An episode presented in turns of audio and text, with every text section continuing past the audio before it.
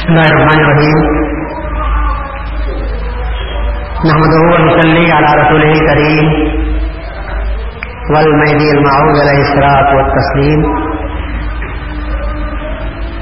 أما بعد، فقد قال الله تبارك وتعالى في كلامه القديم والفرقان العظيم.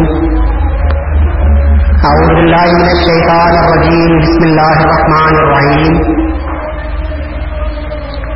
إن الذين يبايعونك إنما يبايعون الله يد الله فوق أيديهم. اللہ تبارک تعالیٰ ارشاد فرماتے ہیں کہ پیغمبر صلی اللہ علیہ وسلم، جن لوگوں نے آپ کے ہاتھ پر بیعت کی، در حقیقت انہوں نے اللہ تعالیٰ کے ہاتھ پر بیعت کی ہے، اللہ سے بیعت کی ہے اللہ کا ہاتھ ان کے ہاتھوں پر ہے۔ اس زمانے میں آپ بہت کچھ سن چکے ہیں کہ بیعت کیوں کرنی چاہیے۔ بیعت کا اصل مقصد کیا ہے؟ اور بیعت کرنے کے بعد انسان کو کیا کرنا چاہیے؟ اور بیعت سے انسان کو کیا حاصل ہوتا ہے؟ سب سے پہلے تو انسان کو اپنی طلب کچی رکھنی چاہیے۔ اپنی طلب کو صحیح رخ عطا کرنا چاہیے۔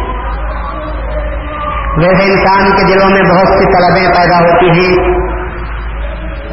انسان خواہشات کا مرقع ہے۔ انسان آرزوؤں کا پتلا ہے۔ انسان کے دل میں بہت سی طلب پیدا ہوتی ہے لیکن اکثر جو طلب ہوتی ہے، وہ انسان کو سکھانے کی ضرورت نہیں ہوتی۔ بلکہ خود انسان جیسے جیسے بڑا ہوتا ہے دنیا میں، آنکھیں کھولتا ہے، اس کو سمیٹنے کی فکر پیدا ہوتی ہے۔ چھوٹے بچے کو بھی آپ دیکھیں گے تو معلوم ہوتا ہے کہ وہ سمیٹنے کی کوشش کرتا ہے۔ اور کسی چیز کو اپنی بنانے کی کوشش کرتا ہے۔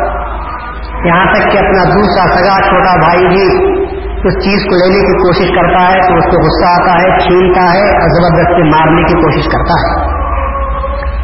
تو جس طرح انسان مچھلی کو تیرنا، سکھانے کی ضرورت نہیں ہوتی، اسی طرح انسان کو انسان میں طلب پیدا کرنے کے لیے انسان کو کچھ سکھانے کی ضرورت نہیں ہوتی، بلکہ انسان کئی طلبوں کو لے کر پیدا ہوتا ہے۔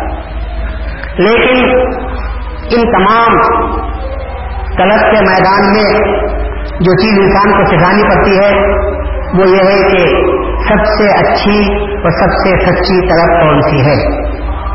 دنیا کی طرف سکھانے کی انسان کو ضرورت اس لیے نہیں پڑتی کہ اس کی فطرت میں وہ بات موجود ہے۔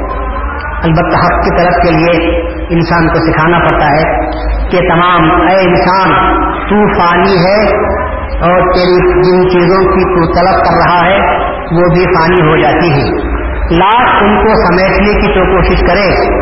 اگر تو ان تمام چیزوں کو سمیٹ بھی لے کسی طرح، تو یاد رکھ، وہ چیزیں نہ تیرا ساتھ دے سکتی ہے اور نہ تجھے کسی قسم کا فائدہ پہنچا سکتی ہے آخرت کی بات تو بہت رہی۔ دنیا میں بھی انسان کی سمیٹی ہوئی چیزیں، انسان کی بنائی ہوئی، پیدا کی ہوئی چیزیں، انسان کے قبضے میں آئی ہوئی چیزیں، انسان کو فائدہ ہرگز دے نہیں سکتی۔ دولت کی خاص چیز ہے مال ایسا ہے کہ ہر چیز نزدیک آ کر ساتھ دیتی ہے، لیکن دولت جیب سے نکلتی ہے تو ساتھ دیتی ہے۔ دولت جدا ہوتی ہے تو ساتھ دیتی ہے، اپنے پاس رہتی ہے تو کچھ بھی ساتھ دینے کے لیے تیار نہیں ہوتی، جبکہ دوسری چیزیں اپنے پاس آتی ہے تو ان سے ہم کو کچھ فائدہ پہنچ سکتا ہے۔ ان تمام دنیا کی طلبوں میں جو سب سے بڑی جو طلب ہے انسان، دنیا میں جو طلب انسان کر سکتا ہے تو سب سے جو اچھی طلب ہوتی ہے وہ خدا کی طلب ہے۔ اس لیے کہ خدا کی جو طلب ہے، سچی اس لیے کہتا ہوں کہ دنیا کی طلب پانی ہے اور آخرت کی اللہ تبارک تعالیٰ کی جو طلب ہوتی ہے وہ باقی ہے۔ اس پانی، دنیا کے پانی انسان کو یہ سکھانا ہے کہ تو بھی پانی اور تو جن چیزوں کو طلب کرتا ہے وہ بھی پانی ہے۔ البتہ ایک چیز ہے کہ انسان ہمیشہ ہمیشہ کی چاہتا ہے۔ انسان ہمیشہ ہمیشہ ہی چاہتا ہے۔ وہ ایک چیز کی طرف کرتا ہے، دو چیزیں اس کے ہمیشہ متمع نظر رہتی ہے اس کے دو چیزوں کی وہ خواہش رہتی ہے۔ ایک یہ کہ چیزیں میرے پاس ہو جائیں اور دوسری یہ کہ میں ہمیشہ رہوں۔ یہ ورنہ چیزیں میرے پاس آ جائیں اور میں نہ رہوں تو پھر وہ چیزیں بیکار ہیں۔ اس لیے ہر انسان کوشش کرتا ہے کہ میری عمر لمبی ہو۔ ہر انسان کوشش کرتا ہے کہ میں زیادہ سے زیادہ دن جیتا رہوں، میری عمر دراز ہو جائے۔ ہر انسان کی خواہش کیوں ہوتی ہے؟ اس لیے کہ دو باتیں پیش نظر رہتی ہیں۔ ایک بات تو یہ ہوتی ہے کہ کسی انسان کی جو خواہش ہے وہ پوری نہیں ہوتی، کچھ ادھوری رہ جاتی ہے تو انسان یہ چاہتا ہے کہ اللہ کچھ میری عمر دراز کر دے تاکہ جو ادھوری میری آرزویں ہیں وہ میری پوری ہو جائیں۔ ان چیزوں کو دیکھ لوں تو مجھے سیر ہو جائے اور میں اس دنیا سے جانے کے لیے تیار ہوں۔ البتہ حاصل ہونے کے بعد بھی انسان یہ چاہتا ہے کہ میں جیوں اور میں زندہ رہوں۔ اس لیے کہ انسان موت سے ڈرتا ہے، انسان پناہ سے ڈرتا ہے، انسان میں بقا کا بقا کی خواہش انسان میں پیدا ہوتی ہے اور وہ چاہتا ہے کہ میں ہمیشہ رہوں۔ لیکن آج تک دنیا میں کوئی ایسا معجون تیار نہیں ہوا، کوئی ایسی گولی نہیں نکلی، کوئی ایسا انجیکشن تیار نہیں ہوا کہ جس سے انسان کو دوام نصیب ہو سکتا ہے، کہ جس سے انسان کو ہمیشہ ہی مل سکتی ہے، کہ جس سے انسان کو خلد جسے کہتے ہیں، وہ مل سکتا ہے۔ آدم علیہ السلام کو ابلیس نے جو دھوکہ دیا تھا، وہ یہی دھوکہ تھا۔ حضرت آدم علیہ السلام کی بھی یہی خواہش تھی، اور آدم ہی کے ذریعے سے آدمی میں ہمیشہ رہنے کی خواہش پیدا ہوئی ہے۔ آدم علیہ السلام کو بھی ہمیشہ رہنے کی خواہش تھی کیوں نہ ہو؟ آدم علیہ السلام جنت میں تھے۔ آدم علیہ السلام اللہ کے سامنے تھے۔ آدم علیہ السلام فرشتوں سے خدمت لیتے تھے۔ آدم علیہ السلام انوار الہیہ کو ہمیشہ دیکھتے رہتے تھے۔ آدم علیہ السلام اس جنت میں تھے جہاں ہر چیز فراوانی کے ساتھ آپ کو ملا کرتی تھی۔ کسی قسم کی طلب کی ضرورت نہیں تھی۔ کسی قسم کی معاش، فکر معاش کی ضرورت نہیں تھی۔ نہ آپ کو وہاں تھکن تھکن محسوس ہوتی تھی۔ نہ آپ کو کسی قسم کی تکلیف وہاں پر محسوس ہوتی تھی۔ تو مگر آدم علیہ السلام کو اس بات کی فکر تھی کہ کیا یہ ہمیشہ میرے پاس رہے گی یا یہ کہ مجھ سے دور ہو جائے گی؟ تو اس وقت میں اللہ تعالیٰ نے جب حضرت آدم علیہ السلام سے یہ کہا تھا کہ پوری جنت تمہاری، اس میں سب کھاؤ، پیو، جہاں چاہے جاؤ اور فراغ ہو کر کھاؤ۔ لیکن اس درخت کے پاس نہ جاؤ تو شیطان کو کتنا پیدا کرنے کا موقع مل گیا۔ وہ آدم علیہ السلام کے پاس جا کر اس نے کہا کہ سر، اس درخت کو تم کھاؤ۔ اس نے کہا کہ اللہ نے منع کیا ہے۔ اللہ تعالیٰ نے صاف خبر ہم دو سے کہا ہے، فلا تقربا حاضر شجرا اس درخت کے قریب بھی نہ جاؤ۔ تو ہم اللہ تعالیٰ کے خلاف ورزی کیسے کر سکتے ہیں؟ تب جو شیطان نے کتنا برپا کیا، شیطان نے پھسلانے کے لیے جو بہانہ بنایا، وہ ذرا قابل غور ہے۔ چاہے آج پہلی مطلب میں آپ کے سامنے بول رہا ہوں۔ وہ نقطہ قابل غور ہے۔ وہ نقطہ یہ، ورنہ ہم بھی یہ سوچتے تھے کہ آدم علیہ السلام اللہ تبارک تعالیٰ کے سامنے رہتے ہوئے خلاف ورزی کا ارتکاب اللہ کے حکم کی کیسے کر سکتے ہیں؟ جبکہ ہم زمین پر رہتے ہوئے اللہ تعالیٰ کی طرف کرتے ہیں، تو کیا اللہ کے سامنے رہنے والا اللہ تعالیٰ کی خلاف ورزی کر سکتا ہے؟ خلاف ورزی تو اس وقت ہوتی ہے جبکہ دیکھنے والا حاکم ہمارے سامنے موجود نہ ہو، لیکن جب حاکم سامنے موجود ہے، تو اس کے سامنے ہوتے ہوئے خلاف ورزی کا تصور بھی کیسے کیا جا سکتا ہے؟ جب ہم جیسوں سے وہ کام نہیں ہو سکتا، تو حضرت آدم علیہ السلام نے کس طرح وہ تصور کیا؟ تو کس طرح خلاف ورزی کر لی؟ تو وضوی قرآن میں غور کرنے سے یہ معلوم ہوتا ہے کہ شیطان نے جو فتنہ پیدا کیا، آدم علیہ السلام کو جو اس نے ورگلایا تو اس نے ایک نیا نقطہ پیدا کیا اور یہ کہا کہ آدم سوائے اللہ کے کوئی چیز باقی رہنے والی نہیں ہے اور تم کو بھی اللہ تعالیٰ نے مٹی سے بنایا ہے۔ یہاں پر نورانی مخلوق رہ سکتی ہے اور مٹی سے پیدا کیا ہوا انسان تم کو اللہ نے خلیفہ فل عرض بنایا ہے۔ انی جائل فل عرض خلیفہ۔ تم کو خلیفہ بنایا ہے، تو زمین میں اللہ نے اپنا نائب بنایا ہے۔ تم یہاں پر رہ نہیں سکتے، بلکہ تم کو یہاں سے ٹرانسفر کر دیا جائے گا اور زمین پر منتقل کر دیا جائے گا۔ تو آدم علیہ السلام پریشان ہوئے کہ کیا میں خدا سے دور ہو جاؤں گا؟ کیا میں جنت سے دور ہو جاؤں گا؟ اور کیا یہ تمام چیزوں چیزیں مجھ سے دور ہو جائیں گی؟ تو سب سے بڑھ کر یہ کہ کیا میں اللہ سے دور ہو جاؤں گا؟ اللہ کی جو قربت مجھے نصیب ہے، اللہ تعالیٰ کے انوار دیکھنے کا جو مجھے موقع مل رہا ہے، کیا میں اس سے محروم ہو جاؤں گا؟ تو اس وقت میں شیطان نے کہا، افلا عبدالرکم اللہ شجرت الخل کیا میں ہمیشہ کا درخت نہ بتاؤں؟ یعنی ایسا درخت نہ بتاؤں جس کا پھل تم کھا لو گے تو تم ہمیشہ رہو گے۔ تو آدم علیہ السلام کو جو خوشی ہوئی ہے، ظاہری الفاظ کے اعتبار سے، میں اندر جو دھوکہ ہوا ہے، وہ یہ کہ یہ تو کہہ رہا ہے کہ میرے سے پہلے ہے یہاں سے، تو جب جنت کی سب چیزوں کو جانتا ہے، تو وہ یہ کہہ رہا ہے کہ اللہ نے منع کیا ہے اسی لیے تاکہ یہ جو کھا لے گا، وہ یہاں ہمیشہ رہے گا۔ تو اللہ مجھے بھیجنا چاہتا ہے اور میں خدا سے دور ہونا پسند نہیں کرتا کہ اگر یہ درخت کا پھل کھا لوں گا تو میں یہاں ہمیشہ رہوں گا اور خدا سے کبھی دور نہیں ہوں گا۔ تو وہ دھوکہ یہ دیا خلدی کیا میں ہمیشہ کا درخت نہ بتاؤں؟ ایسا درخت نہ بتاؤں کہ جس سے تم کو ہمیشہ کی نصیب ہو سکتی ہے۔ تو آدم علیہ السلام، اللہ کے پاس ہمیشہ رہنے، اللہ کے سامنے ہمیشہ رہنے کی جستجو، آرزو، لگن، محبت میں اس پھل کو کھا لیا۔ تو معلوم یہ ہوا کہ آدم علیہ السلام سے اللہ تعالیٰ کہتا ہے، میں تو اپنے دادا کو یہ نہیں کہہ سکتا کہ انہوں نے نافرمانی کی۔ اللہ یہ کہتا ہے، آہا، آدم ربہ اللہ کو یہ حاصل ہے کہ وہ اپنے بندے کے تعلق سے کہے کہ اس نے نافرمانی کی، لیکن ہم کو یہ کہنے کا حق حاصل نہیں کہ ہمارے باپ نے نافرمانی کی۔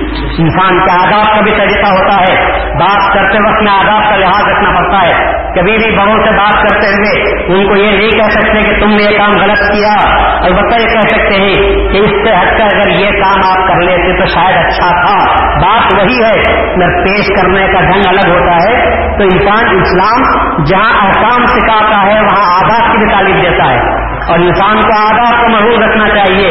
دین سر کا آداب کا نام ہے۔ آداب اگر دین سے رخصت ہو جائیں مذہب سے آداب کو نکال دیا جائے تو وہاں پر نرے احکام رہیں گے اور نرے احکام ہر کس ساتھ نہیں دے سکتے۔ آداب کے ساتھ ساتھ، احکام کے ساتھ ساتھ آداب کو بھی سامنے رکھنا پڑتا ہے۔ بڑوں بڑوں کے آداب کیا ہے اس کا خیال ہم کو رکھنا پڑتا ہے۔ چھوٹوں پر کس طرح شفقت کرنی چاہیے، اس کا بھی ہم کو خیال کرنا پڑتا ہے۔ تو آداب کے پورا دفتر ہے جس کو ہم آداب کے نام سے یاد کرتے ہیں۔ اور اللہ تبارک تعالیٰ نے آداب ہم کو سکھائے ہیں کہ کیا آداب ہونا چاہیے۔ اللہ کا ادب تو بہت بڑی بات ہے، لیکن ہم بارفتگی کے عالم میں اللہ کے ادب کو بھی ہم باقی نہیں رکھتے کہ ہمارا شوق ہے، اللہ تعالیٰ سے ہمارا عشق ہے کہ ہم اللہ کو کبھی تو کے نام سے پکارتے ہیں اور کون ہے جو اللہ کو اجی تجی کے نام سے پکارتا ہے۔ ہر شخص یہ کہتا ہے، اللہ دیکھ لے گا، اللہ دیکھتا ہے، اللہ تو رحم کر۔ تو اے اللہ کے ساتھ ہم تو کہتے ہیں، پر اللہ ناراض اس لیے نہیں ہوتا کہ بندہ مجھے اپنا واحد سمجھ کر تو کہہ رہا ہے۔ حالانکہ حالانکہ اگر کوئی مجھے تو کہے گا تو مجھے غصہ آئے گا کہ تو مجھے تو کے نام سے یاد کرتا ہے۔ میں جو سب سے بڑا ہے، اللہ اکبر ہے، اللہ اجل اعظم ہے۔ ہم ادنا ادنا گنہگار بندہ بھی اسے پکارتا ہے۔ تو اے پکارتا ہے، تو یہ کہتا ہے، اللہ تو رحم فرما۔ اللہ کو پیار پیدا ہوتا ہے کہ اس نے مجھے پکارا۔ اور حقیقت یہی ہے، جب پیار زیادہ ہوتا ہے، تو تم سے تو پہ آ جاتے ہیں۔ آپ پہلے گفتگو شروع ہوتی ہے اجنبی سے ملاقات ہوتی ہے، تو آپ سے گفتگو شروع کرتے ہیں۔ اور زیادہ سے زیادہ ملاقات ہوتی ہے، تو تم پر آ جاتے ہیں۔ اور پیار بڑھ جاتا ہے، تو تو پر آ جاتے ہیں۔ اور تو اپنے معشوق کو کہتے ہیں تو میں برا نہیں سمجھتا۔ وہ کہتا ہے کہ وہ آپ یہ تکلف کی بات ہے۔ اب تو نے جو بات کہی، یہ پیار و محبت کی بات کہی ہے۔ تو اللہ کو ہم جو تو کہتے ہیں، وہ حفاظت کی نظر سے نہیں، محبت کے غلو میں جا کر پیار کے انداز میں پکارتے ہیں کہ تو ہی میرا آسرا ہے۔ اور یہ کہنا بھی ہے کہ کئی ہوتے تو میں آپ کہتا میں اکیلا تو ہی تو ہے، میرا سہارا تو ہی تو ہے، میرے سوا کوئی نہیں۔ جب تو انسان اللہ تبارک تعالیٰ کو تو تو کیسے پکارتا ہے، پر وہی اللہ جو اپنے لیے تو کو روا رکھتا ہے۔ رسول اللہ کے شان جب آتی ہے، تو کہتا ہے، خبردار، رسول کے مراتب کو سامنے رکھو۔ کہیں ایسا نہ ہو کہ تم اس کو تو کے نام سے پکار دو۔ کہیں ایسا نہ ہو کہ نام سے پکارو، مجھے اللہ کے نام سے پکارو، تو ہزار مرتبہ پکارو۔ تو میں اس کو ذکر کے نام سے یاد کرتا ہوں۔ لیکن اگر تم محمد کو محمد کے نام سے پکارو تو میں اس کو کفر کے نام سے یاد کرتا ہوں۔ محمد کو رسول اللہ کے نام سے پکارو۔ یا نبی اللہ کے نام سے پکارو، یا رسول اللہ کے نام سے پکارو، اور خود دیکھو، میں تم کو آداب سکھاتا ہوں۔ میں کبھی محمد کو محمد کے نام سے نہیں پکارا، بلکہ میں نے کبھی یاسین کے نام سے پکارا، کبھی طاہا کے نام سے پکارا، کبھی کافین کے نام سے پکارا، کبھی مزمل کے نام سے پکارا، کبھی مدثر کے نام سے پکارا۔ مجھے جب پکارنے کا موقع نصیب ملتا ہے، تو میں کبھی نام لے کر نہیں پکارا۔ حالانکہ دوسرے تارمبروں کو میں نام لے کر پکارا پکارتا ہوں۔ مگر مگر محمد کی خصوصیت صلی اللہ علیہ وسلم کی اور رسول اللہ کی خصوصیت اور ہے۔ میں جب ان کو پکارتا ہوں تو ان کے القاب کے ساتھ پکارتا ہوں۔ وہ جس صفت میں رہتے ہیں، اس صفت کے ساتھ پکارتا ہوں۔ تو انسان کو آداب ملحوظ رکھنا چاہیے، ورنہ آداب کے بغیر انسان کو دین نصیب نہیں ہوتا۔ اسی لیے مہدی معاوض نے فرمایا، با ادب با نصیب اور بے ادب بے نصیب ہو جاتا ہے۔ اگر تم ادب رکھو گے تو تمہارے پاس تمہارا قسمت تمہاری کھلے گی، نصیبہ تمہارا کھلے گا۔ اور اگر تم بے ادب ہو جاؤ گے تو پھر تمہاری قسمت میں کچھ بھی نہیں بڑھے گا۔ بلکہ میں اور تو، یہ ہر ایک کو اپنے انداز میں بات کرنے کی کوشش، کسی صورت سے ہرگز جائز نہیں ہونی چاہیے۔ تو ہم اس اعتبار سے ہم نہیں کہہ سکتے کہ آدم علیہ السلام نے اللہ تعالیٰ کی نا فرمانی کی۔ قرآن پڑھیں گے، ترجمہ وہ کریں گے، لیکن بات کریں گے تو یہ کریں گے کہ حضرت آدم علیہ السلام نے اللہ تعالیٰ اللہ یہ فرماتا ہے کہ اللہ نے اللہ کی حضرت آدم علیہ السلام نے نا فرمانی کی۔ ہم اپنی زبان سے تو اپنے باپ دادا کو برا نہیں کہہ سکتے اور ان کے شان کو ہم گستاخی کر نہیں سکتے۔ البتہ اللہ تعالیٰ نے جو کہا ہے وہ ہم کہہ سکتے ہیں۔ تو آدم علیہ السلام نے اللہ تعالیٰ کی نافرمانی بھی نہیں کی تھی۔ پر عملاً جو کام ہوا تھا، وہ نافرمانی کا کام تھا۔ مگر آدم علیہ السلام کے دل میں جو جذبہ تھا، وہ نافرمانی کے جذبے کے تحت کام نہیں کیا تھا۔ کوٹ میں بھی قتل ہو جاتا ہے، جج پوچھتا ہے اصل کو تم نے کیا، تمہارا انٹینشن کیا تھا، تمہارا ارادہ کیا تھا۔ اگر ارادہ واقعی اس نے مجھے نقصان پہنچایا تھا میرے دل میں تھا کہ اس کو قتل کر دوں۔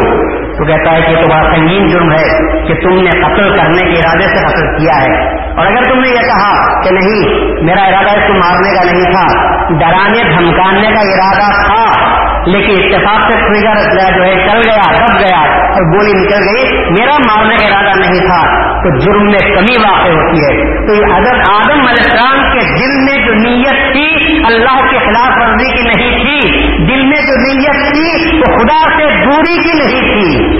اس لیے کہ شیطان نے سمجھا دیا تھا کہ میں تم کو ایک ایسا درخت بتاتا ہوں کہ اس کا پھل اگر تم کھا لو گے تو تم ہمیشہ جنت میں رہ جاؤ گے اور ہمیشہ اللہ تعالیٰ کے سامنے رہو گے۔ تو حضرت آدم علیہ السلام اس پھل پھل کو کھا لیتے ہیں۔ کل کے بعد اللہ کی مشیت کچھ اور تھی۔ اللہ کا منشا اور تھا کہ وہ کھا لینے کے بعد نتیجہ یہ ہوا، نتیجہ یہ ہوا کہ وہ نورانی لباس نکل گیا۔ وہ نورانی لباس نکل گیا۔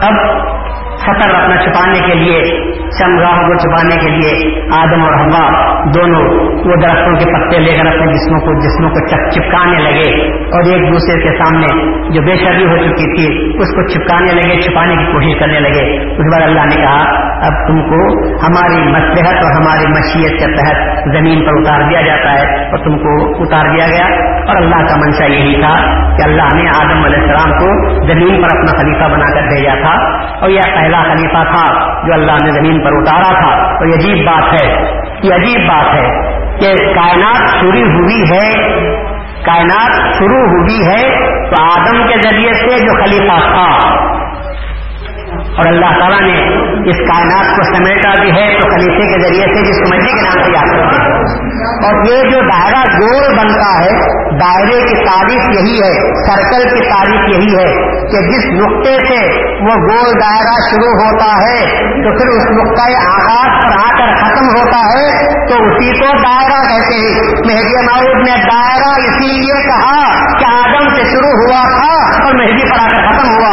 اسی کو ہم دائرے کے نام سے یاد کرتے ہیں۔ یہی ہمارا دائرہ محدودیہ ہے۔ یہی دائرہ ہدایت ہے۔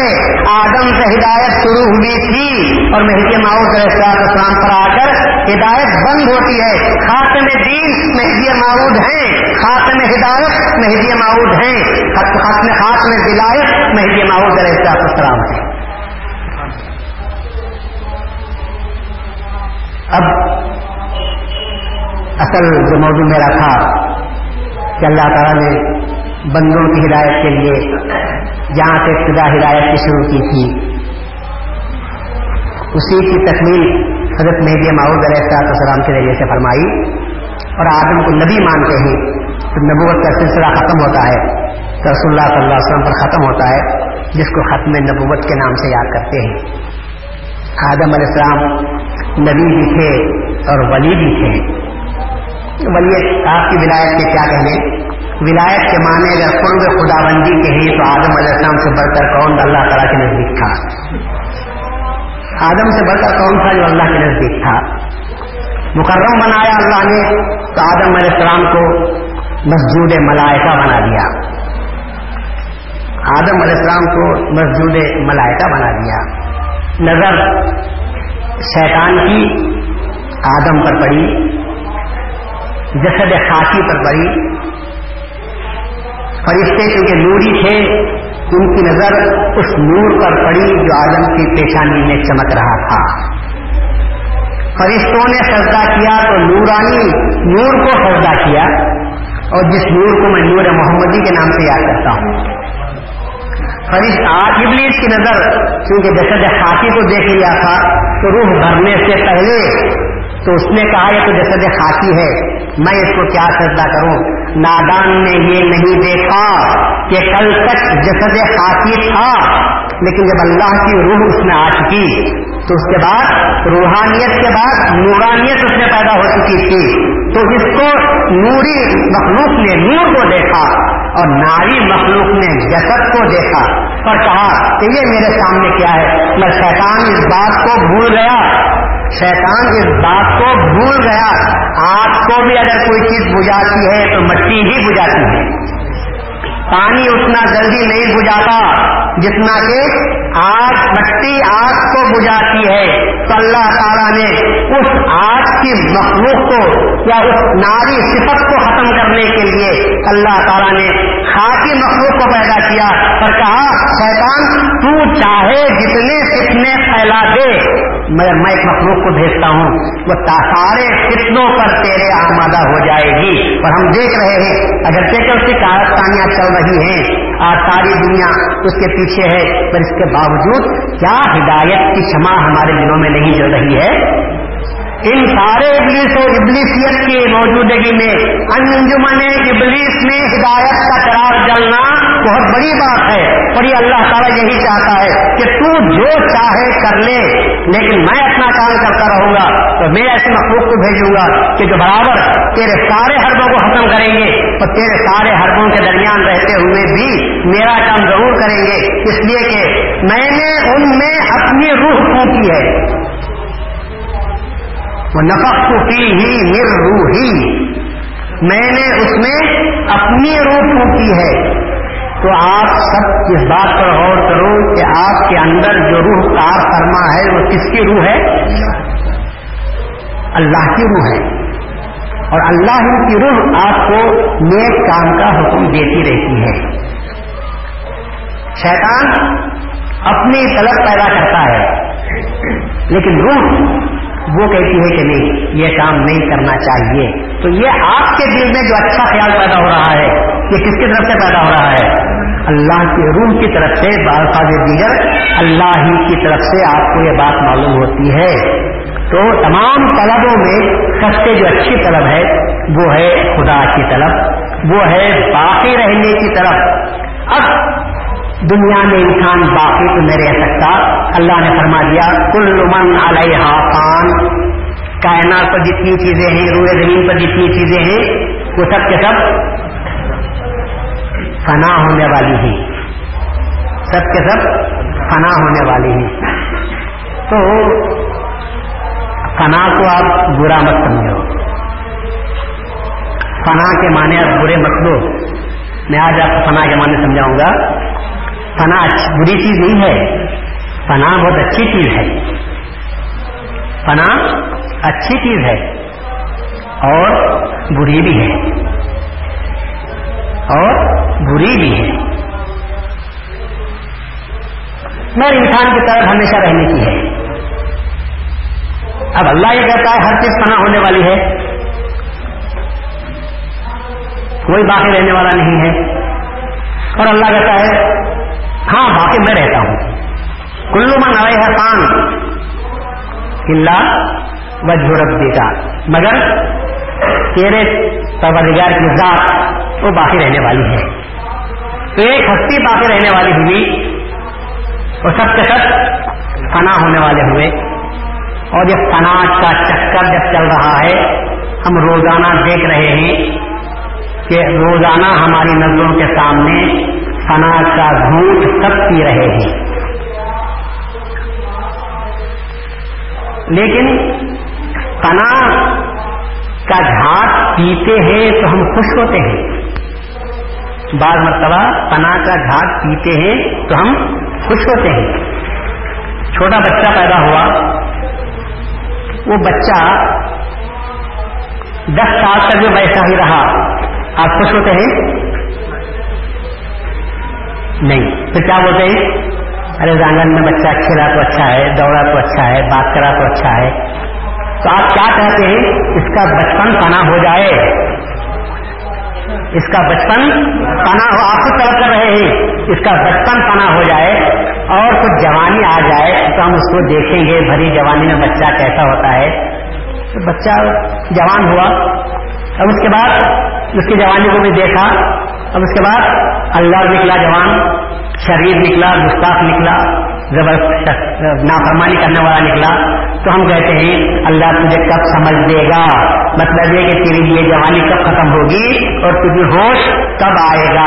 تو جوش ختم ہوتا ہے تو ہوش پیدا ہوتا ہے۔ دعا کس نے کی تھی؟ ہم نے ہی دعا کی کہ اللہ تعالیٰ اس کو ذرا عقل مند بنا دے، اس کو صاحب ہوش بنا دے۔ تو ہم قدم قدم پر دیکھ رہے ہیں کہ ہم خود پناہ کی تمنا کر رہے ہیں۔ غیر کے لیے نہیں اپنے کے لیے، مگر چاہتے یہ ہے یہ بچپن جائے، بچپن جو معصوم ہے، وہ ختم ہو اور بچہ جوانی میں قدم رکھے۔ ہم خود یہ چاہتے ہیں کہ بچپن ختم ہوگا۔ ارے، جب تک بچپن پناہ نہیں ہوگا، جوانی کہاں پہ آئے گی؟ اور جوانی ختم نہیں ہوگی، تو پھر انسان کو ہوش، عقل و خرت کہاں پیدا ہوگی؟ تو یہ سب کے سب پیدا ہوتے ہیں۔ ایک ایک چیز مرتی ہے، تو ایک چیز پیدا ہوتی ہے۔ تارے مرتے ہیں تو آفتاب پیدا ہوتا ہے۔ اگر تاروں کی زندگی کی سلامتی کی دعائیں دیں، کیا اچھا معلوم ہو رہا ہے؟ یہ تارے ہمیشہ رہے تو دن کی روشنی سے آپ، سورج کی روشنی سے آپ محروم ہو جائیں گے۔ رات پناہ ہوتی ہے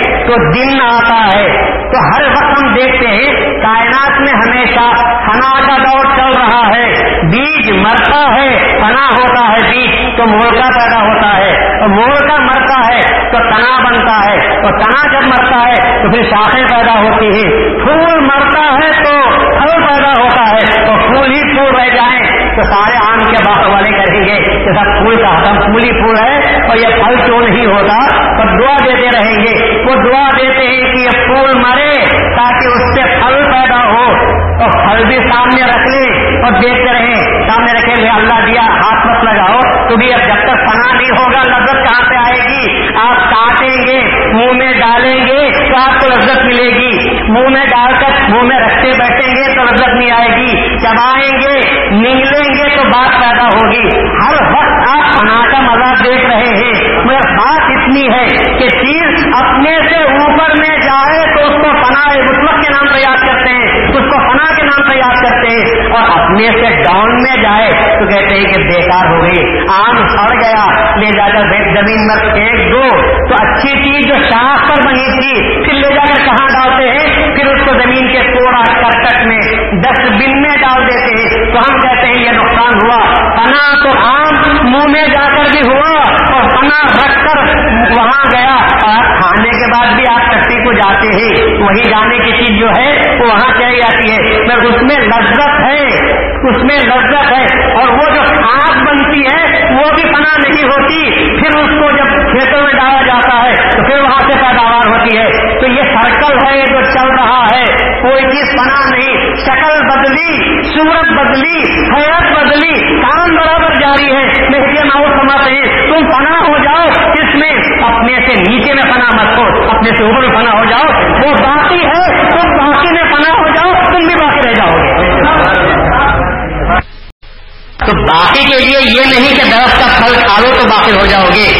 بقا کا انجیکشن لے لو تو باقی رہیں گے۔ آپ نے فرمایا، ان باتوں سے بقا نہیں ملتی۔ جو باقی ہے، اس کے دامن کو پکڑ لو۔ تو پھر جب تک وہ باقی، تو تم بھی باقی۔ اگر تم نے اس کو نہیں سمجھا، تو ہم تم کو مٹی میں دفن کر دیں گے۔ مگر کب؟ ہماری روح کو نکال لیں گے۔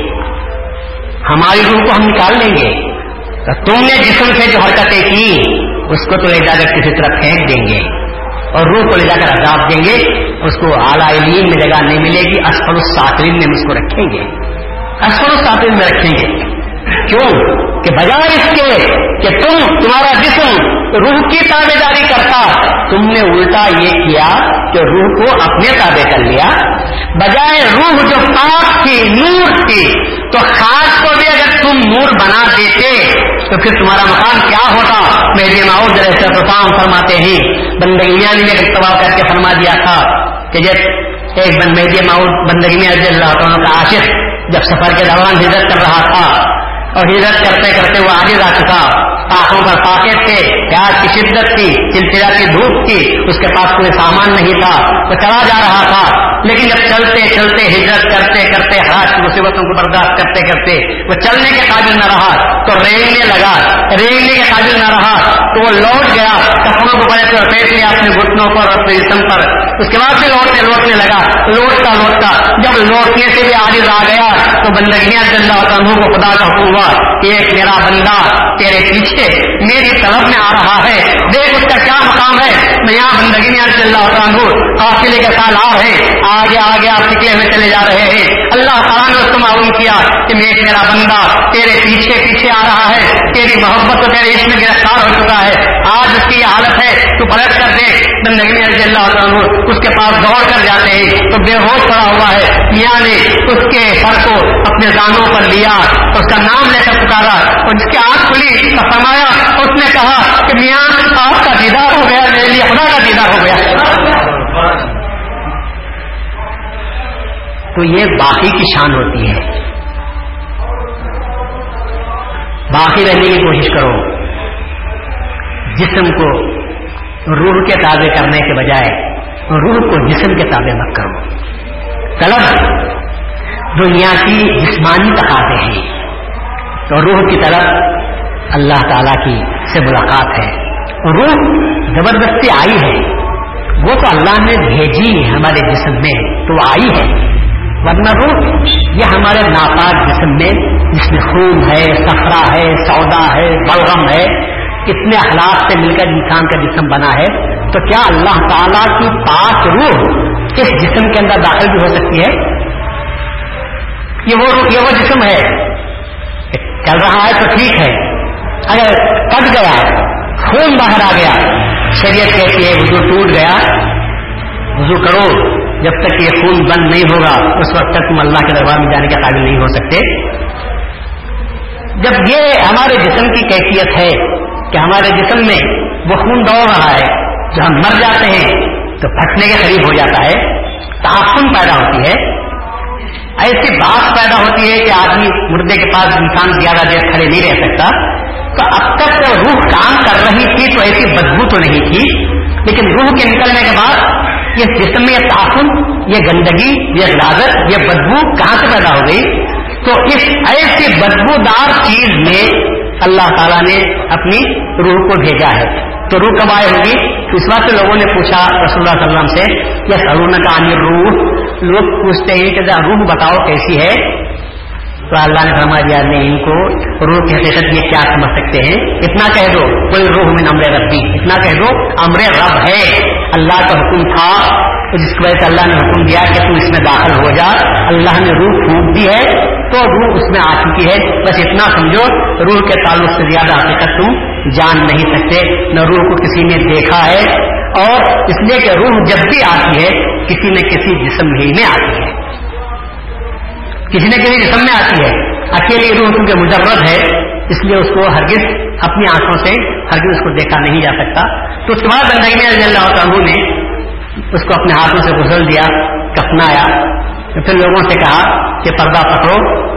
جب لوگوں نے پردہ پکڑا نماز کے بعد، پھر آپ نے فرمایا پردے کو ہٹا لو تو جب پردہ ہٹا لیا گیا تو وہاں پہ مردہ نہیں تھا۔ لوگوں نے کہا، مردہ کیا ہوا؟ تو میاں نے فرمایا وہ جسد ہوتا تو نظر بھی آتا۔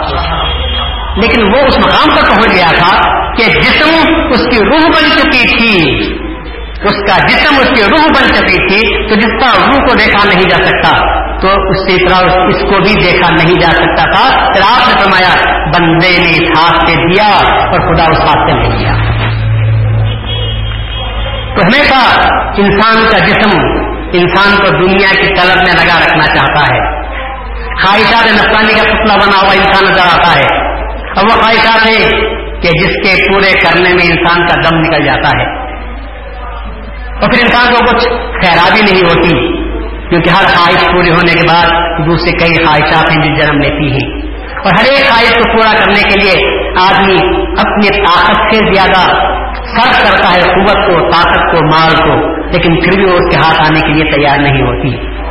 اس کے برخلاف روح کا تقاضا یہ ہے کہ وہ روح جہاں سے آئی ہے، وہاں پر جانا چاہتی ہے۔ اور اور تم سے یہ کہا گیا ہے کہ ایسا کرو کہ تم روح کے تقاضے کو پورا کرو۔ اللہ تعالیٰ نے اسی روح کے تقاضے کو پورا کرنے کے لیے پیغمبروں کے سلسلے کو بھیجا۔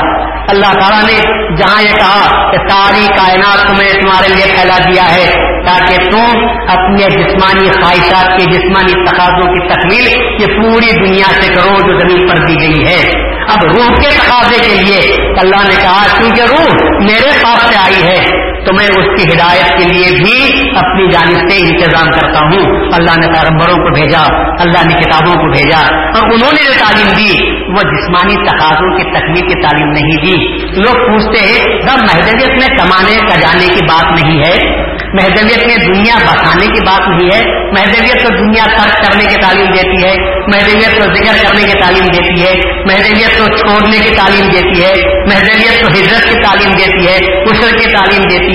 اچھے لوگوں کے صحبت میں رہنے کی تعلیم دیتی ہے۔ تو میں یہ کہتا ہوں کہ مذہب مہدی ماؤد السلام کو کمانے، کجانے کی، دعوت دینے کی ضرورت ہی کیا تھی؟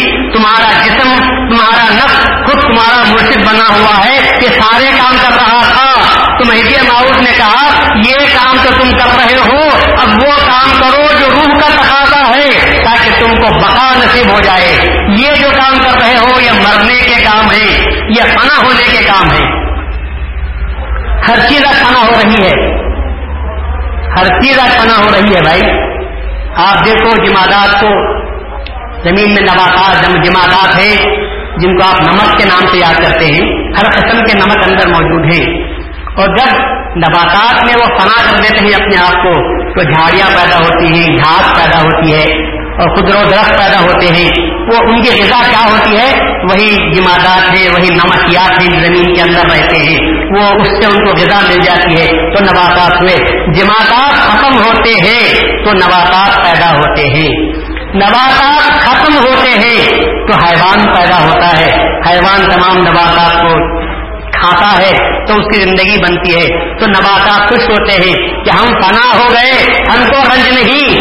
میری خوشی اس بات کی ہے کہ ہم اپنے سے اوپر کی جس میں پہنچ گئے، کہ حیوان کی غذا بن گئے، تو ہماری قسمت چیز ہو گئی۔ ورنہ جو نباتات حیوان کی غذا نہیں بنتے، وہی مرجھائے جا کر پھر اس کو زمین میں دفن کر دیتے ہیں، پھر وہ جمادات بن جاتے ہیں۔ تو یہ فنا یہ ہے کہ اپنے سے کم درجے میں جاتے ہیں۔ اور ایک فنا یہ ہے کہ اپنے سے اوپر کے درجے میں جاتے ہیں۔ حیوانات بھی بہت سے ہیں، لیکن وہ حیوان خوش قسمت ہوتا ہے جو انسان کی غذا بن جاتا ہے۔ وہ سمجھتا ہے کہ میں حیوان تو تھا، میں تو نہیں بن سکا۔ میرے حصہ تو انسان کے بدن کا گوشت بن گیا اور سفر مخلوقات میں پہنچ گیا۔ تو اس وجہ سے وہ حیوان اپنے آپ کو انسان میں فنا کرتا ہے تو وہ خوش ہو جاتا ہے کہ میرے سے اوپر کی جس میں ختم ہو گیا۔ ختم تو ہوا، فنا تو ہوا، لیکن فنا محض ہو کر نہیں رہا، بلکہ فنا آلہ ہوا آلہ جس نے اپنے آپ کو ختم کیا۔ اب انسان پوچھتا ہے، کائنات کی ہر چیز ایک تو دوسرے میں فنا ہوتے ہوئے اعلیٰ درجے میں فنا ہوتی ہوئی انسان تک پہنچی۔ اب آئے انسان، تو کہاں فنا ہوتا ہے؟ تو انسان یہ کہتا ہے، میرے سے بڑا صرف تو ہے، تیرے سے کوئی تیرے سے بڑا تو اور کچھ بھی نہیں ہے۔ تو میں مجھے فنا ہونا ہے کس کی ذات میں فنا ہونا ہوگا؟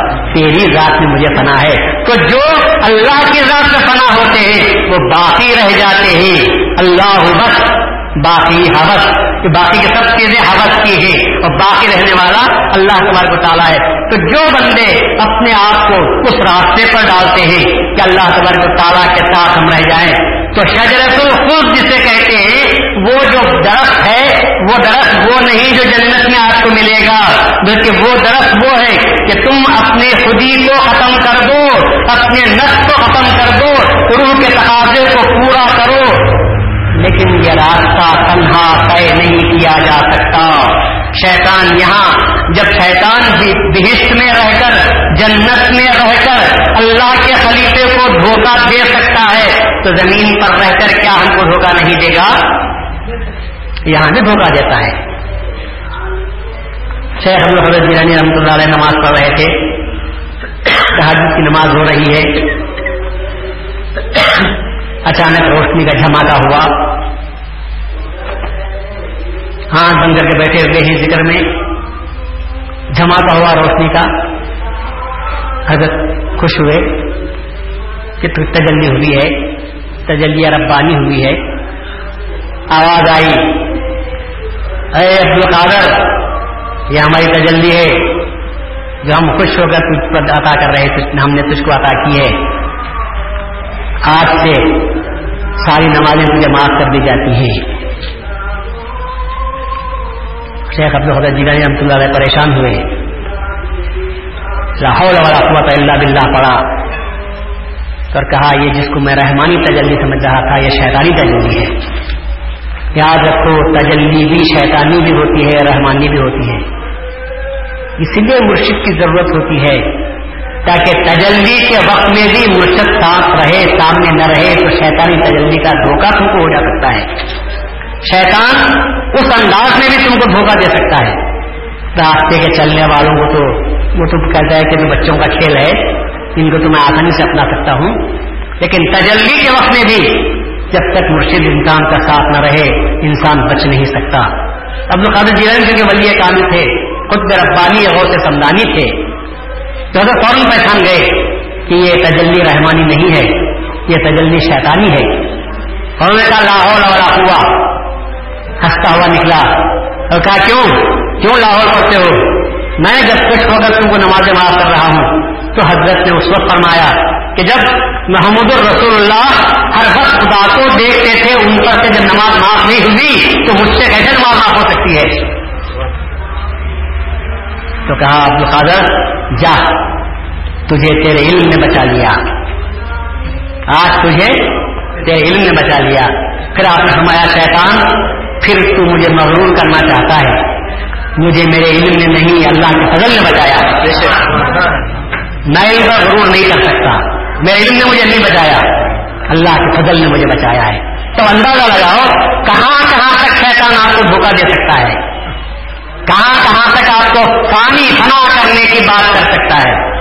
انتہائی مدارس پر مدارس پر جانے کے بعد مراٹھ بھاشن کرنے کے بعد بھی جب شیطان آپ کو دھوکہ دے سکتا ہے، تو عام آدمیوں کا کیا مقام ہو سکتا ہے؟ اسی لیے کہتے ہیں، مرشد کو ساتھ رکھو، مرشد کا مشاہدہ کرو اور جب آپ وقت پڑے تو اس کے پاس جا کر معاملے کو پیش کرو، تو وہ جو رائے دے گا، وہی رائے تمہارے واسطے مناسب معلوم ہوتی ہے۔ ورنہ ورنہ اپنے طور پر تم نماز بھی پڑھ لو، روزے بھی رکھ لو، خیرات بھی کر لو۔ اس کے بعد، اس کے بعد کم از کم شیطان تو یہ دھوکہ دیتا ہے، تو بہت سے لوگوں سے اچھا ہے۔ تو بہت سے لوگوں سے اچھا ہے کہ تو نماز بھی پنج وقتہ پڑھ رہا ہے، خدا کا خوف بھی تیرے پاس ہے۔ اتنا ڈر بھی پیدا ہو گیا، اتنا غرور بھی پیدا ہو گیا، تو سمجھو کہ وہ عبادت انسان کی گناہ بن جاتی ہے۔ جس پر غرور ہو تو عبادت گناہ ہو جاتی ہے۔ تو اس وقت بھی انسان کو شاید مرشد کی ضرورت پڑتی ہے کہ انسان مرشد اس کو برائی سے تو گناہ نقطہ ہونے سے بچا لیتا ہے۔ تو ایسی صورت میں کیا آپ اس بات کا دعویٰ کر سکتے ہیں کہ ہم اس کے بغیر کام کر سکیں گے؟ یہی وجہ تھی کہ بندگی رضی اللہ عنہ کی طلب یہی تھی کہ مجھے مرشد مل جانا چاہیے، کہ اس کے قدموں کے تلے، اس کے ساتھ رہ کر میں اپنی منزل کو پاؤں اور مجھے فنا ہونا نہیں ہے۔ یہ میرے نانا مجھے اس مقام پر لے جانا چاہتے ہیں جہاں کی ہر چیز پانی ہے۔ اور میں چاہتا ہوں کہ وہ چیز حاصل کروں جو باقی رہنے والی ہے، تاکہ میں اپنے آپ کو اس میں فنا کر دوں، تاکہ میں بھی اس کے ساتھ میں باقی رہ جاؤں۔ اور ہو چکے لیکن آج بھی میاں کا نام باقی ہے۔ نہیں، مرے نہیں۔ قرآن گواہی دیتا ہے، وہ زندہ ہے۔ کیوں زندہ ہے؟ اس لیے کہ انہوں نے انہوں نے باقی کی راہ میں اپنی حیات دے دی۔ تو مرنا نہیں کہتے بٹ اللہ یہ کہتا ہے، میں باقی میرے راستے میں جو آ گیا، وہ بھی قیامت تک باقی رہے گا۔ تو مہدی ناؤز نے بقا کا جو راستہ بتایا، وہ یہی راستہ بتایا ہے کہ تم اپنے آپ کو اللہ تعالیٰ کے ذات میں پناہ کرنے کی کوشش کرو۔ اپنے سے اونچی ہستی سوائے اس کے اور کوئی ہو نہیں سکتی۔ جب اس میں تم پناہ ہوں گے، تو پھر تم کو بقا نصیب ہوگی۔ تو اللہ تعالیٰ بتا نے بندگی رضی اللہ عنہ کو وہ شعور عطا فرمایا تھا۔ اللہ اسی سے میں بندگی رضی اللہ عنہ کو اسی لیے مجزوب سالک کہتے ہیں۔ مجلوب سلوک کا راستہ طے کرنے والوں کے دو طریقے ہوتے ہیں۔ دو قسمیں ہوتی ہیں۔ ایک سالک مجزوب ہوتا ہے کہ پہلے سے وہ سلوک کا راستہ طے کرتا ہے، یہاں تک کہ اس کو اللہ کی طرف سے جذب ہو جاتا ہے۔ اس کو سالک مجزوب کے نام سے یاد کرتے ہیں۔ اور ایک وہ ہوتا ہے کہ اللہ اسے پہلے ہی اپنی طرف کھینچ لیتا ہے۔ اس کے بعد وہ سلوک کا راستہ طے کرتے ہوئے نیچے آتا ہے۔ اگر ثانی مہدی رضی اللہ عنہ سالک مجذوب ہے اور بندگیاں رضی اللہ عنہ مجذوب سالک ہے اللہ نے پہلے سے چن لیا تھا۔ جبھی تو تمام مرشدان دنیا طرف کا انکار کیا تھا، دنیا داری کا انکار کیا تھا اور صاف کہا تھا، صرف مجھے وہ ہستی چاہیے جو مجھے اپنے خدا سے ملا سکتی ہے۔ ایسے میں ملک بخن رضی اللہ عنہ اپنے بیوی کے کچھ فاتحہ کے لیے کچھ ان کا عرس تھا تو گئے تھے فاتحہ پڑھنے کے لیے خبر پر گئے تھے۔ وہاں پر دیکھا کہ سربر خان ہاؤس کے تالاب پر ایک جماعت اللہ والوں کی ہے۔ کسی کو سر پر رسی بندی ہوئی ہے، کسی کا پائجامہ ہے، تو کرتا نہیں ہے، کوئی لمبا کرتا پہنا ہوا ہے، پھٹے پرانے کپڑے ہیں۔ بس چہرے کی بشاشت اور چہرے کے روز پیشانیوں پر جو نورانیت چمک رہی تھی، وہ کہہ رہی ہے کہ یہ اللہ والے ہیں، جن کو دیکھتے ہی اللہ یاد آتا ہے۔ انہوں نے کہا کہ ایسے لوگ تو آج تک میں نے نہیں دیکھے۔ یہ اللہ والوں کی جماعت معلوم ہوتی ہے تو قریب جا کر پوچھے کہ تم کہاں ہوتے ہو؟ کہا کہ ہم مہدوی ہیں، ہم اللہ والے ہیں۔ کہا تمہارا کوئی سردار بھی ہے، کہا کہ ہمارا امام، ہمارا سردار ہے۔ جب حضرت قریب پہنچتے ہیں، تو میں جیسے ہی میرے محمود علیہ السلام کی نظر ملک بخن پر پڑی، آپ نے فرمایا، آئیے ملک برفردار اس نام کا سننا تھا کہ ملک بخن کو جیسے کسی نے بچھو نے کاٹ لیا ہو۔ اچانک چونک گئے۔ اس لیے کہ یہ نام سوائے ان کے اور ان کے ماں باپ کے کسی کو معلوم نہیں تھا۔ دنیا میں تو ملک بخن کے نام سے مشہور تھے۔ ایسے چونکے اچانک اور نزدیک آئے۔ جن نے خیال کیا کہ یہ ولی کامل ہیں کہ میرے بچپن میں بابا اپنے ماں باپ نے مجھے ملک برفردار نام رکھا تھا۔ میں دنیا والے تو مجھے ملک بخن کے نام سے یاد کرتے ہیں، سرکار دربار میں بھی ملک بخن کے نام سے مشہور ہوں۔ کہ ملک برفردار کے نام سے پکارا ہے۔ کہ ولی کامل ہے، نزدیک گئے چہرہ دیکھنا تھا کہ قدموں پہ گر پڑے۔ فوراً مرید ہو گئے۔ بات کا حضرت ٹھہریے ایک طالب کو آپ کے پاس لینے والا، آنے والا ہوں، جو میں سمجھتا ہوں کہ وہ آپ سے ہی مان جائے گا۔ ہم نے اس سے پہلے بہت سے لوگوں کے پاس ہم لے کر گئے، لیکن وہ کسی کے پاس بھی ماننے کے لیے تیار نہیں ہے، کسی کو بھی۔ آپ ٹھہریے، میں اس کو جا کر جلدی لا لیتا ہوں۔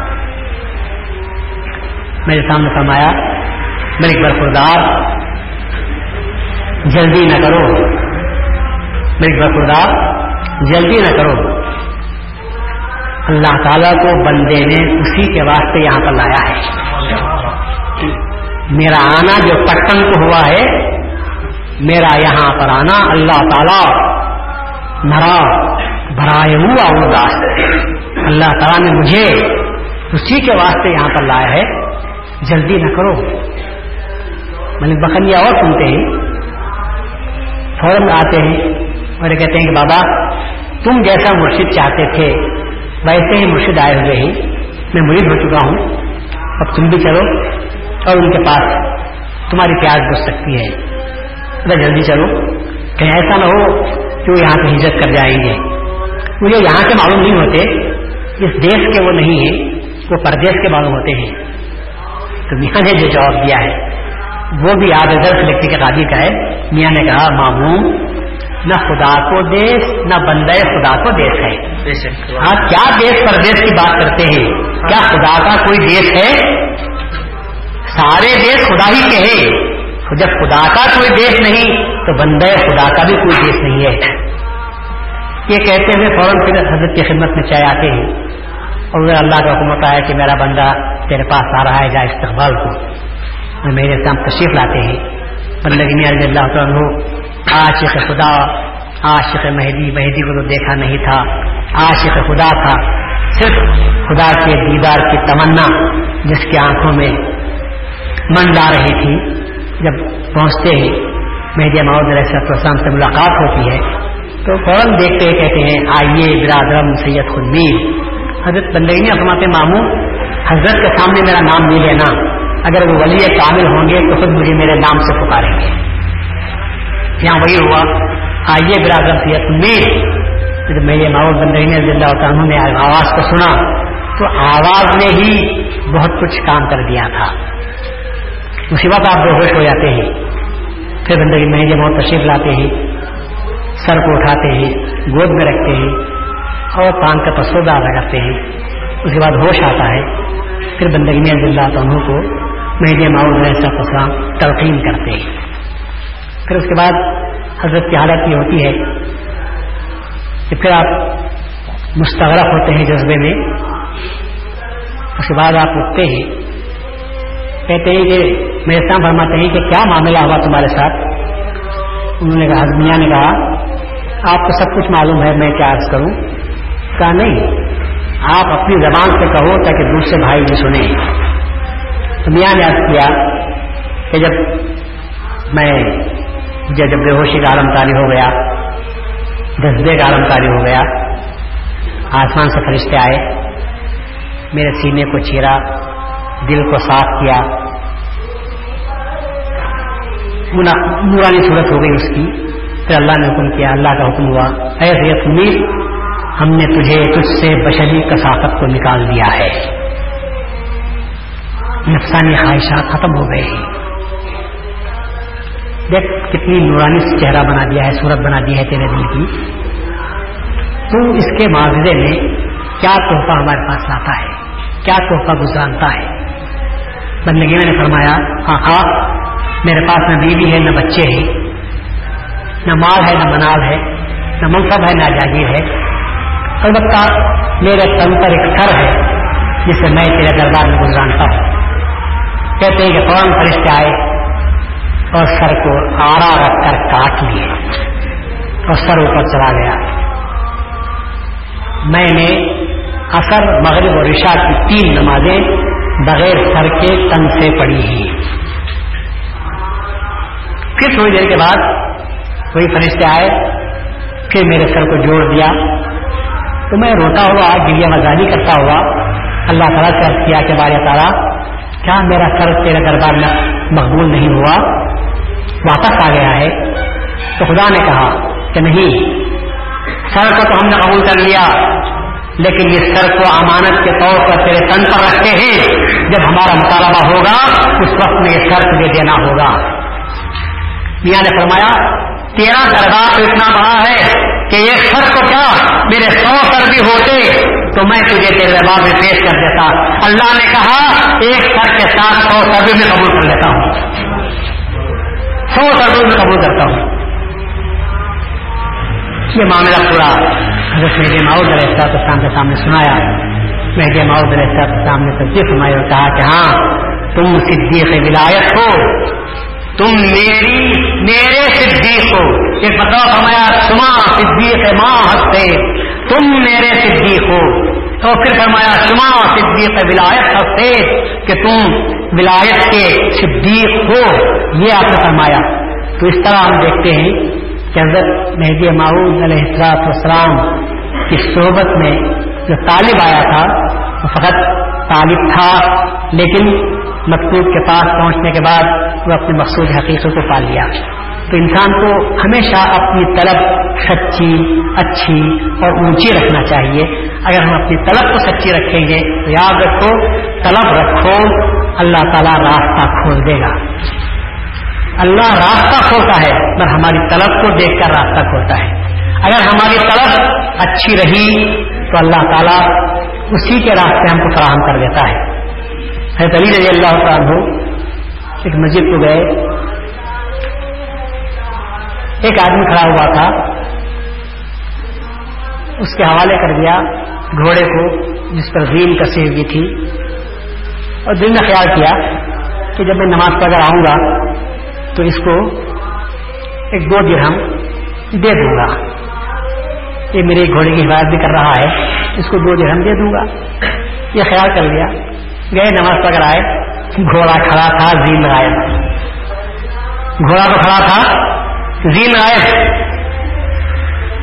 اصلی نے فرمایا کہ چلو، جہاں چوری کی چیزیں بکتی ہیں، وہاں فوراً چلے جاؤں، تو میری فوراً دین مجھے مل جائے گی۔